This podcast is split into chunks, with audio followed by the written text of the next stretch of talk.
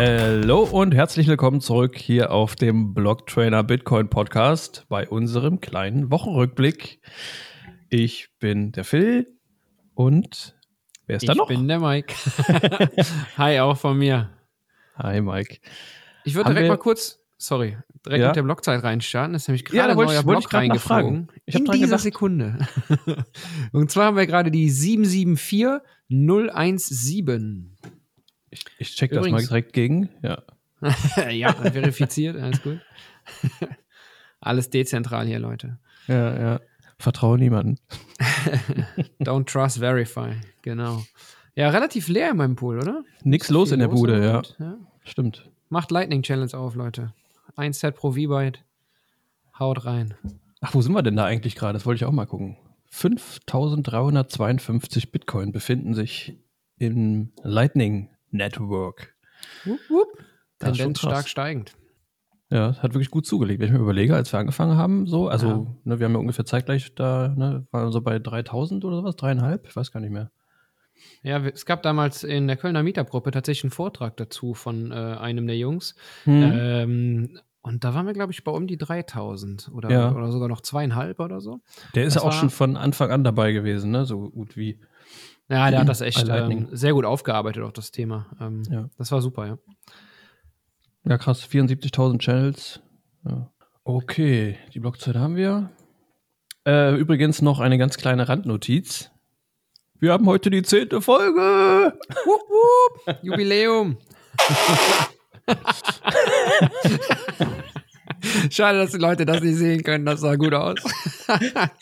Sehr geil. Ach so, habe ich gar nicht erwähnt. Heute haben wir Videopodcast. Nee, Quatsch. Man sieht deine Schlafanzughose. Ja, zehnte Folge. Zum, zum Jubiläum mal wieder geduscht. Ne? Stack-Sets. Schön. Mit groben, Sand, ab, mit groben Sand abgerubbelt. Ja, ja. Hier so eine äh, Hammam-Waschung. Richtig, äh, ähm, wie nennt man das? Äh, sauber geschrubbt. Da bin ich kein Fachmann äh, drin. Tut mir leid. Oh mein Gott. Okay, guter Start nee. in die neue Folge. Wir sind gut drauf, wie ihr merkt. Äh, zehnte Folge. Wir freuen uns, dass wir wieder für euch da sind. Und ich sagen, starten wir mal rein, oder? Jawollo. Es gibt noch eine äh, kleine ähm, eine kleine Info, äh, schon ein paar Tage alt jetzt, aber äh, wollte ich trotzdem noch mal kurz erwähnen. Einige kennen's, äh, der, der Lightning, äh, also der L N T X-Bot. Das ist quasi eine, eine Lightning-Wallet, äh, die in, in Telegram, in, in dem Messenger Telegram implementiert ist. Man muss es immer dazu sagen, nicht jeder benutzt Telegram. Ähm, den gibt es nicht mehr, die haben ihren Betrieb eingestellt. Das, ähm, also das ist immer ganz praktisch. Man kann halt innerhalb von Telegram ganz einfach Satoshis hin und her schicken über das Lightning-Netzwerk. Haben viele Leute genutzt. Und ähm, ja, das wurde jetzt bekannt gegeben in der eigenen Telegram-Gruppe vom L N T X-Bot. Hat der Entwickler, der FiatJaf, ja, bekannt gegeben, dass es eingestellt wird. Da gab es in letzter Zeit auch einige Bugs und ähm, ja, Verzögerungen bei, bei ähm, Auszahlungen und so weiter. Und ähm, die haben das halt äh, eingesehen, dass es da ein paar Probleme gibt, die behoben werden müssen, aber es fehlt wohl irgendwie die Zeit dafür. Und dann haben sie sich dazu entschlossen, das Projekt erstmal einzustellen. Ähm, ja, eigentlich theoretisch vorübergehend, äh, man weiß nicht genau, was da kommt und inwiefern das wiederkommt, in welcher Form. Genau. Das erstmal dazu. Aber es gibt auf jeden Fall ein gutes Alternativprodukt, äh, den L N-Tips-Bot. Funktioniert im Endeffekt für den Endverbraucher genauso. Äh, auch für Telegram, auch ganz easy zu handeln. Könnt ihr euch ja mal angucken. Ist der eigentlich Custodial oder Non-Custodial? Weißt du das? Der ist auch Custodial. Der L N T X war ja Custodial, ne? Ist ja, sind, auch. sind die beide, okay, ja. Ich weiß es gar nicht genau. Ja, die sind im Endeffekt auch nur dazu äh, zu benutzen, um, um, um das quasi zwischenzuparken, ne? Wie im normalen Portemonnaie auch. Wenn man da irgendwann so viel drin hat, dass es wehtun würde, wenn es weg ist, ähm, sollte man sich das irgendwo anders hinschieben. Aber es ja. ist halt für den ganz normalen Gebrauch sehr praktisch. Also innerhalb von Telegram, wie gesagt, und äh, beim L N T Tips-Bot kann man auch quasi ähm, eine Adresse nutzen, äh, eine Tippadresse und also so eine, so eine statische Adresse und kannst dir da deine Tipps hinschicken lassen. Ich weiß nicht, ob das bei dem L N T X-Bot auch ging. Das ist halt ganz praktisch. Man muss halt keine Invoice schicken und du kannst halt immer ja, darüber. Ja, mit einem Befehl kannst du halt äh, versenden sozusagen, ne?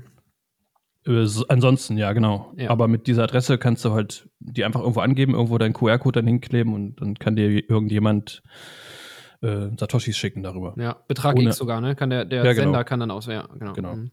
Das ja. ist halt ganz praktisch dabei. Ja, könnt ihr euch das, ja mal angucken. Ja, ich habe mir das nur mal angeguckt und mal so testweise benutzt, aber... Benutzt du den gar nicht? Den, nee, äh, ganz wenig habe ich den benutzt. Aber, aber du, also, hast den aber, ja. Okay. Ja, ich habe das mal genutzt, ja, aber ja. Jetzt nicht so ausgiebig, dass ich da jetzt irgendwie groß was zu sagen könnte. Ja, ja, es ist ganz easy eine Handhabung. Ach so, da gibt es noch ein paar ähm, interessante Zahlen dazu, habe ich noch gesehen. Ähm, diese Custodial-Dienste äh, haben halt zugenommen in letzter Zeit, in den letzten Jahren. Äh, zum Beispiel der Klassiker, den natürlich die meisten wahrscheinlich weltweit benutzen, die Wallet of Satoshi, äh, die Lightning Wallet. Äh, fand ich auch echt krass, die Zahlen. Also irgendwann Anfang zwanzig neunzehn sind die gestartet, meine ich. Also da waren die Zahlen noch nahe, nahe Null und jetzt im Oktober zweiundzwanzig, also letzten Jahres, äh, hatten die äh, Transaktionen ähm, in Höhe von vier Komma fünf Millionen. Also das ist schon richtig krass, was da mittlerweile abgeht. Benutzen also halt Anzahl Transaktionen meinst du? Ne? Die Anzahl, genau. Anzahl ja, Transaktionen, ja. ja. ja, ja. Äh, die Zahl von den äh, vier Komma fünf Millionen, also bezieht sich quasi auf die Gesamtmenge der Transaktionen, ähm, seitdem die Wallet genutzt wird, so wie das aussieht, ja. Hat allerdings auch erst seit ja, Januar einundzwanzig so einen guten Anstieg gehabt. Also ja, ja. Gehen wir zum nächsten. Genau, okay, weiter geht's. Ja, wir haben schon öfter über Genesis berichtet. Jetzt ist es tatsächlich offiziell. Genesis hat nach Chapter elf, das ist dieses, ähm, sagen wir mal, offizielle Insolvenzverfahren in den U S A, Insolvenz angemeldet. Das ist ähm, jetzt mehr oder weniger gar nicht mehr überraschend, so viel wir da wie wir da schon berichtet haben. Es scheint so, als wäre ähm, das Unternehmen jetzt einer, eines der weiteren Opfer sozusagen des äh, anhaltenden Contagion-Effekts des Kryptomarkts. Also sozusagen das, ein, ein weiterer Dominostein, der da fällt.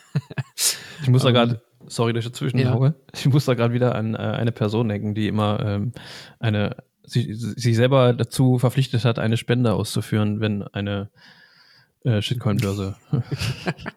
Das macht weißt, diese Person aber auch bisher sehr zuverlässig. Also, auf jeden Fall. Es kostet ihn zwar viel Geld, aber es ist so. Auf jeden Fall. Also die Empfänger, es gibt immer eine feste Empfängeradresse davon, ja, die freuen sich auf jeden Fall darüber. Ja, das stimmt, genau. Ja. Grüße gehen raus, Tschärka, ne? Ja. Und ein Plap-Rap. Ja, und ein Plap-Rap. Sowieso an die Jungs. Grüße. Okay, ähm, Genesis ähm, schätzt aktuell die Anzahl der Gläubiger, die dadurch betroffen sind, auf ca. hunderttausend. Schon eine Menge ist, finde ich. Und die Höhe der Verbindlichkeiten wird auf zwischen eins und zehn Milliarden U S-Dollar geschätzt, wobei ich mich echt frage, dass man das, äh, warum die Spanne da so groß ist, kann man das so schlecht einschätzen, wie viel äh, Kapital da betroffen ist. Aber gut, lassen wir das mal so stehen. Ja, das habe ich auch gedacht. Also, kann das sein? Äh, ich glaube, das ist so gemeint, dass die, äh, die An- äh, wo war das denn jetzt? Die, ähm, die Vermögenswerte auf eine Milliarde und die äh, Verbindlichkeiten auf zehn Milliarden geschätzt werden, weißt du? Okay, ja. Das heißt, da gibt es auf jeden Fall ein Gap von ungefähr neun Milliarden, wer jetzt ganz schnell mitgerechnet hat. Was man in dem Zuge auch noch mit berichten kann sozusagen, ist, dass die Winklevoss-Brüder mit ihrer Firma Gemini in Verbindung mit Genesis immer noch neunhundert Millionen Dollar erwarten von Genesis, weil das die Einlagen der, wie soll ich sagen, Nutzer der Börse Gemini sind, die auf Über, über Gemini Earn, was die Lending-Plattform von Gemini war, äh, hat Gemini das Geld bei Genesis angelegt und die sind jetzt eben entsprechend insolvent. Ist ein bisschen kompliziert, weil die Namen halt so gleich sind. Ähm, und zwar fehlt denen sozusagen das Geld und die können momentan, also momentan auch keine Auszahlungen an die Kunden machen und deshalb macht Gemini da gerade richtig Druck bei Genesis, dass die da entsprechend Geld auszahlen und laut Cameron Winklevoss, der hat dazu ähm, mehrfach getweetet, auch relativ, wie soll ich sagen, äh, straff formuliert, sage ich jetzt mal. ähm, und zwar sagt er, dass die D C G, die die Muttergesellschaft von Genesis ist, äh, noch ca. eins Komma sechs zwei fünf Milliarden Dollar schulde, und zwar der Genesis. Und damit, äh, wenn die auszahlen würden, könnte Genesis doch die Schulden bei Gemini begleichen. Genau. Das ist aber eine Aussage, die bisher nicht bestätigt wurde. Von daher ist das Ja, ich würde sagen, es steht halt einfach noch im Raum, ob ähm, und wie das an der Stelle weitergeht. Was auf jeden Fall noch ja, zu erwähnen ist an der Stelle, das haben wir auch, glaube ich, schon mal gesagt und Roman hat das auch mal im Video gesagt, die D C G als Muttergesellschaft dahinter hat einen Fonds, der, oder den größten Bitcoin-Fonds kann man eigentlich sagen, mit sechshundertfünfunddreißigtausend Bitcoin. Und ähm, die werden aktuell tatsächlich mit einem Minus gehandelt, sogar, weil ja, durch diesen ganzen, ähm, durch den Preisverfall, durch die ganzen News, die es da im Moment gab und die ganzen Insolvenzen. Und sollte es so weit kommen, dass die D C G von diesem Fonds Bitcoin verkaufen muss, um ihre Tochterunternehmen zu retten, dann könnte sich das auf jeden Fall nochmal sehr negativ auf den Bitcoin-Preis auswirken. Aber das sind alles so Dinge, hätte, wenn und aber, bleibt abzuwarten und wir werden auf jeden Fall darüber berichten, was da und wenn da was passiert. Genau. Ja, wie du eben schon meintest, diese äh, ganze Genesis, Gemini, D C G, Winklevoss-Geschichte, die ist, ja. die ist ein bisschen komplex. Ja, das und äh, Roman hat das mal im Einzelnen zerpflückt. Äh, könnt ihr euch gerne dazu angucken, wenn das euch interessiert. Da ist das nochmal ganz genau aufgegliedert. Äh, besser, als wir das jetzt hier machen können. Genau, Video dazu können wir ja eigentlich auch unten nochmal verlinken. Dann habt ihr da den direkte ja. Referenz. Ähm, Frage an die äh, Nachbearbeitungsabteilung. Könnt ihr bitte den äh, Link vom Blocktrainer Videoausschnitt mit einfügen? Gerne. So. Dann hat El Salvador bekannt gegeben, oder genauer sagt der Präsident Nayib Bukele, dass äh, die achthundert Millionen U S Dollar Schulden quasi auf äh, ausländische Bonds zurückgezahlt wurden. Also ein Teil wurde jetzt vor einiger Zeit schon zurückgezahlt, aber die restlichen sechshundertvier oder sowas waren das, glaube ich, wurden jetzt zum Stichtag, ich glaube der vierundzwanzigsten Januar war das, genau ähm, zurückgezahlt zum, ja, ich würde fast sagen, zum Erstaunen äh, der, der ausländischen Presse, weil es wurde ähm, im, im, ja, in den, in den Medien laut seiner Aussage vor allen Dingen auch immer ein bisschen dargestellt, als wenn es da äh, große Probleme geben wird, in Zukunft generell seine Schulden begleichen zu können. Und das Land El Salvador wurde auch von Ratingagenturen recht weit runtergestuft, also von Moody's zuletzt auf äh, C F T C, äh, was eigentlich so ja, ziemliches Rammischniveau schon ist. Ich weiß gar nicht genau, ob es da noch was drunter gibt.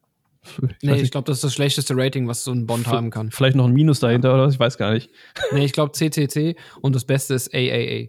Ja, aber gibt es auch mit Plus und Minus, glaube ich, auch noch eine Zwischenstufe, ne? Ich weiß gar nicht. Ich glaube, dann ist das nur Doppel-C oder so, dann ist das besser und drei C ist dann das Schlechteste. Oder die haben untereinagenverschiedene, es gibt ja verschiedene Ratingagenturen, das kann auch sein, ne? Also, da bin ich gar nicht so tief drin. Ich, ich kenne kenn nur das von Triple A bis Triple C und dann. Ja. ja. Also die andere, hier, Fitch, wurde auch noch erwähnt, äh, wo hat die zuletzt auch erst herabgestuft. Und ähm, ja, es gibt da natürlich immer diverse Berichte von westlichen Medien in Bezug auf El Salvador und da hat er natürlich die Gelegenheit genutzt, erstmal einen kleinen Rundumschlag zu machen, äh, da er seine ganzen Rückzahlungen dann doch noch in der, in der Frist eingehalten hat. Und ähm, was ich an der Stelle noch spannend finde, ist, dass ähm, El Salvador damit, dass sie es schaffen konnten, diese Schulden aktuell zurückzuzahlen, die jetzt knapp zwei Jahre Zeit haben, bis der nächste größere Schuldenberg wieder abzuzahlen ist. Und zwar sind das dann noch dreihundertachtundvierzig Millionen Dollar, die am dreißigsten Januar zweitausendfünfundzwanzig erst fällig sind.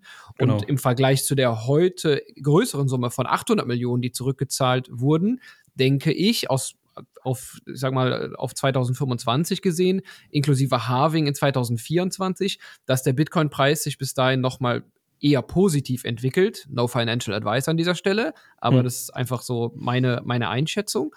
Und das könnte natürlich auch nochmal sehr positiv für El Salvador sein, denn dann können sie eben ihre Schulden auch an dem Tag wieder pünktlich begleichen, was dann entsprechend auch das Rating der Agenturen wieder viel, viel positiver stimmt. Und vielleicht kommen die dann ja immer in ein äh, tolles B- oder vielleicht sogar A-Rating rein und ja. können sich dann wieder viel besser Kredite nehmen und das Land entsprechend wieder fordern, Infrastrukturprojekte fördern und so weiter und so fort.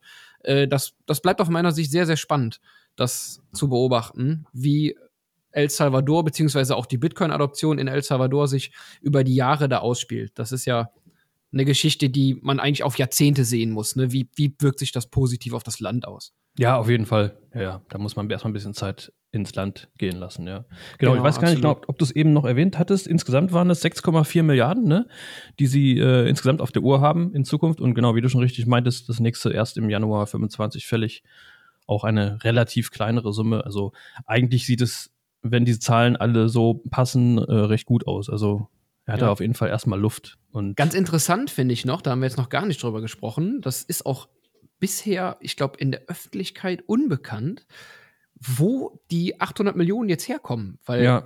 es ist schon eine sehr, sehr große Summe für so ein kleines, ähm, extrem verarmtes Land eigentlich.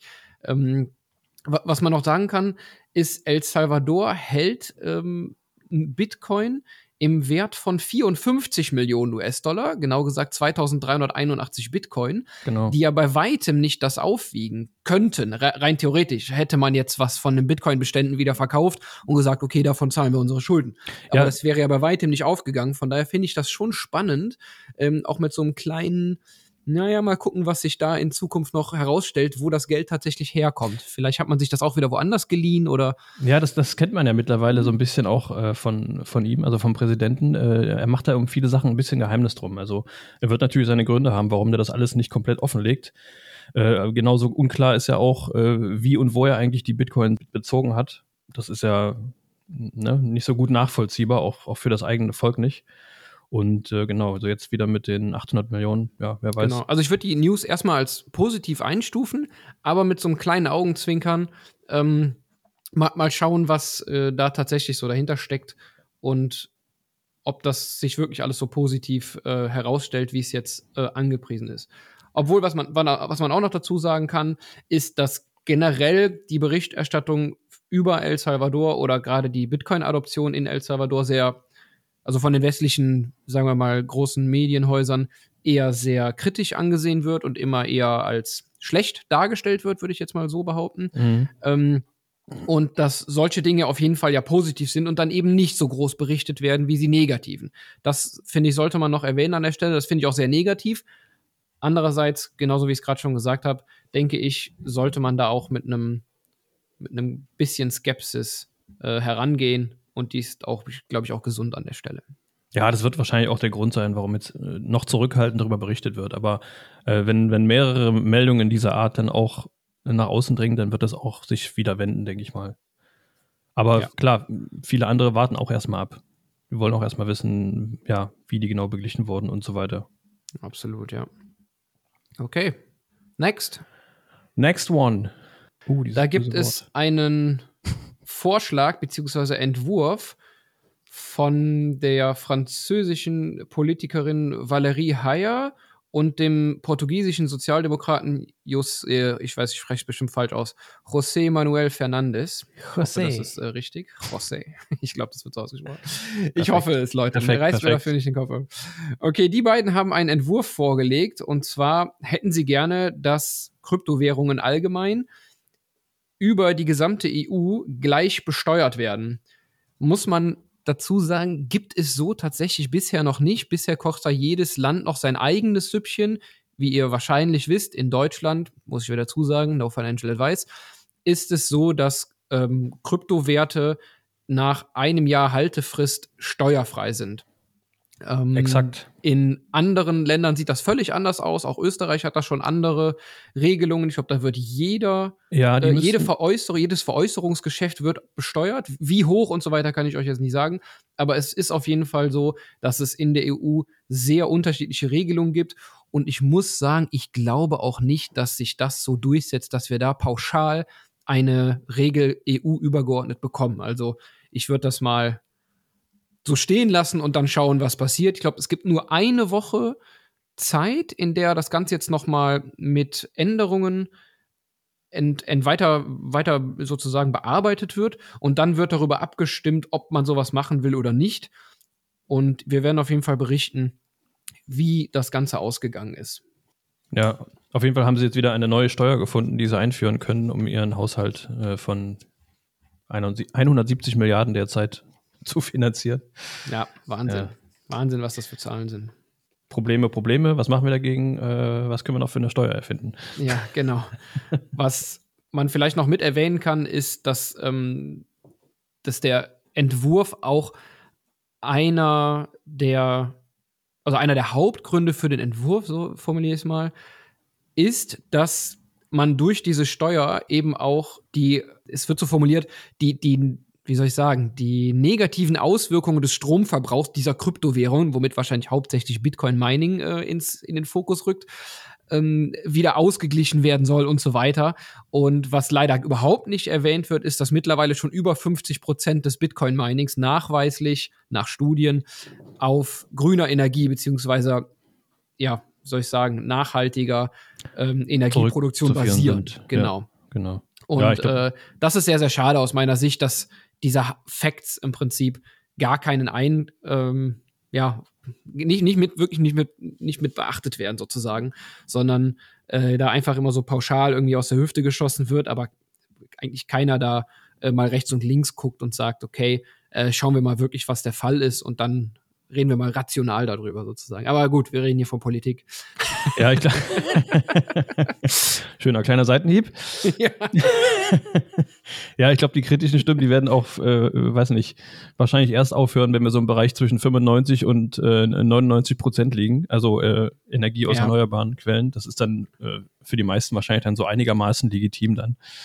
Und wenn sich generell das Thema Bitcoin-Mining in der Industrie oder in der Gesellschaft etwas positiver dargestellt hat, im Sinne von Bitcoin, ihr kennt das wahrscheinlich alle, ein Energiekäufer der letzten Instanz. Man kann auch durch das Bitcoin-Mining grüne, ich nenne es mal grüne, äh, erneuerbare Energiequellen viel besser finanzieren, ähm, da man den überproduzierten Strom immer durch das Bitcoin-Mining abnehmen kann und dadurch vielleicht, ich denke nicht, dass es kommt, aber dadurch tatsächlich realistisch gesehen Steuerentlastungen mitkommen äh, könnten. Aber naja, da wollen wir mal nicht zu weit äh, in die in die, in die Zukunft äh, voraus äh, träumen. Aber das, das wäre tatsächlich möglich. Und wenn sich dieses Narrativ mehr in den Mainstream äh, gesetzt hat, oder wie soll ich sagen, ähm, dass ja, etwas mehr weißt, in, der meine, Indust- ne? in, der, in, äh, in der Industrie, in der Energiegewinnung ankommt.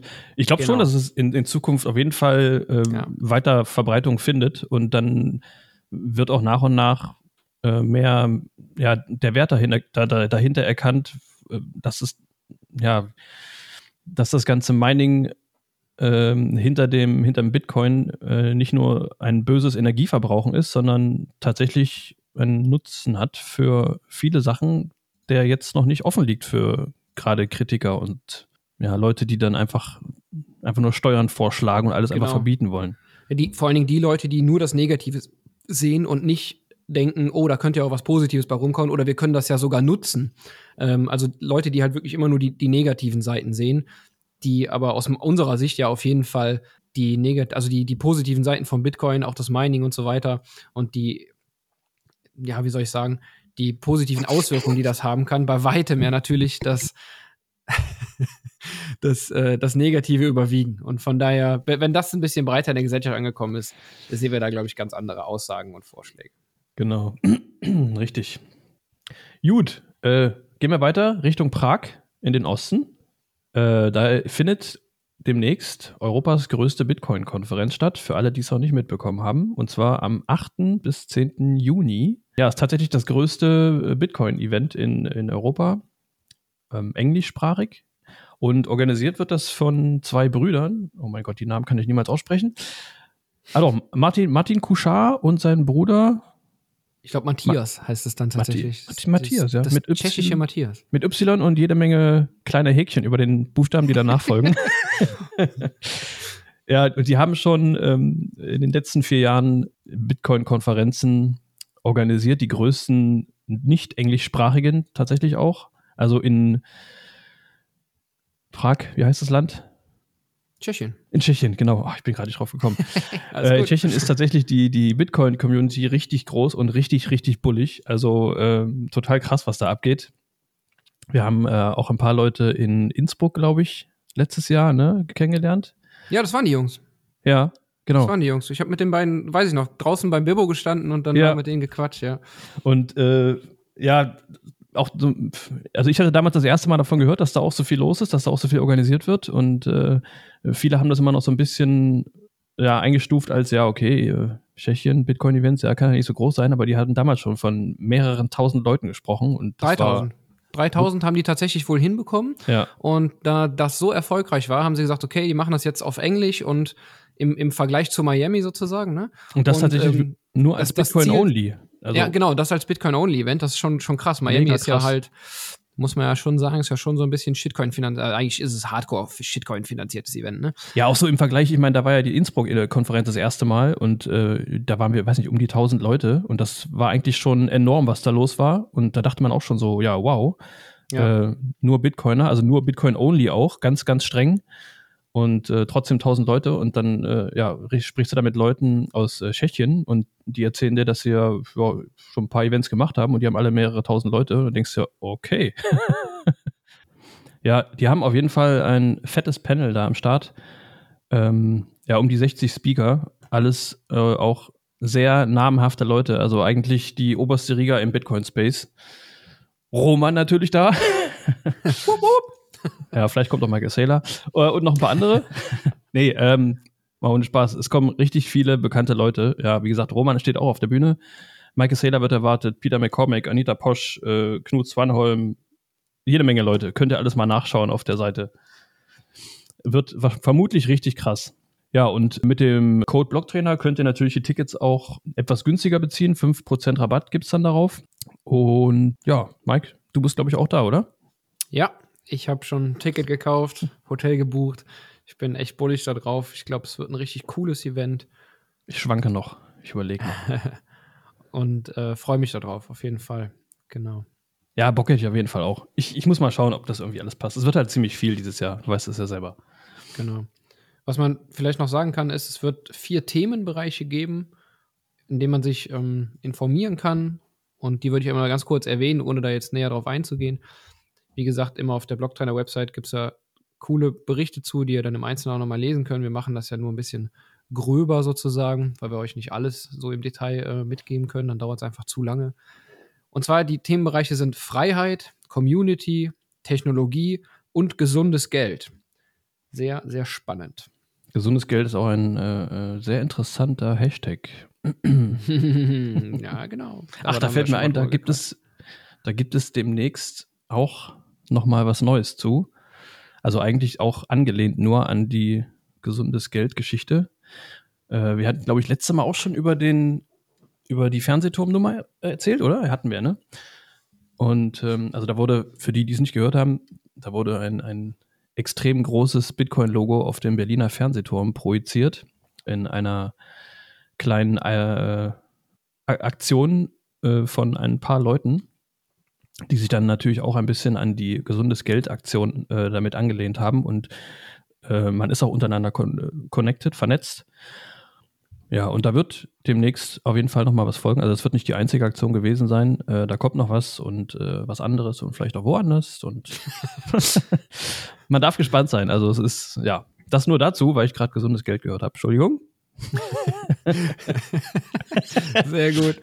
Okay. Was wir auf jeden Fall noch erwähnen können zum Prager Meetup, äh, beziehungsweise, Entschuldigung, zum Prager äh, Event wird es wahrscheinlich auch ein Dach-Meetup geben der deutschen oder der deutschsprachigen Community und mit hoher Wahrscheinlichkeit, steht aber noch nicht so ganz fest, wird das am Abend des achten Juni, äh, also am Abend des Industry Days, am ersten Konferenztag, im Hotel Duo in Prag stattfinden.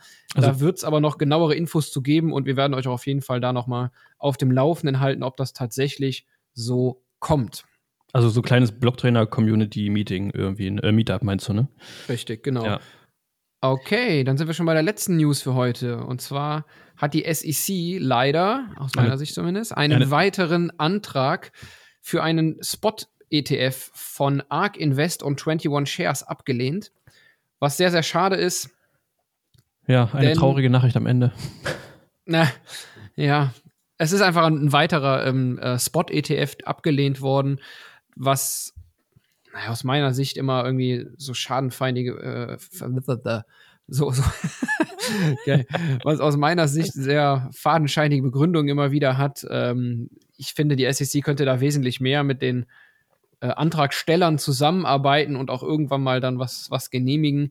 Unterm Strich denke ich, an dieser Stelle ist das wieder zurückzuführen auf die bisher noch unklare Regulierung ja. zwischen S E C und C F T C, sobald dort Klarheit herrscht, was wie reguliert wird, was tatsächlich als Commodity und was ja, als genau das. Ähm, Genau, richtig. Also was wie eingestuft wird, dann wird es da, denke ich, auch eher Klarheit geben und dann werden auch wahrscheinlich die ersten E T Fs, also Spot-E T Fs, ja. Future-E T Fs gibt es ja schon, genehmigt werden. Ja, da baut vieles drauf auf, ne? Also genau. Das ist wirklich immer darauf zurückzuführen, auf genau diese Geschichte, ja, habe ich, als ich das erste Mal gehört habe, auch direkt wieder dran gedacht. Also genau, sobald da irgendwann mal eine Entscheidung fällt, dann werden viele andere Sachen auch ähm, sich daraus ergeben. Ja, genau. Und wenn da auch mal der, der erste äh, genehmigt wird, dann wird das Ganze auch einen, wie soll ich sagen, Dominoeffekt haben.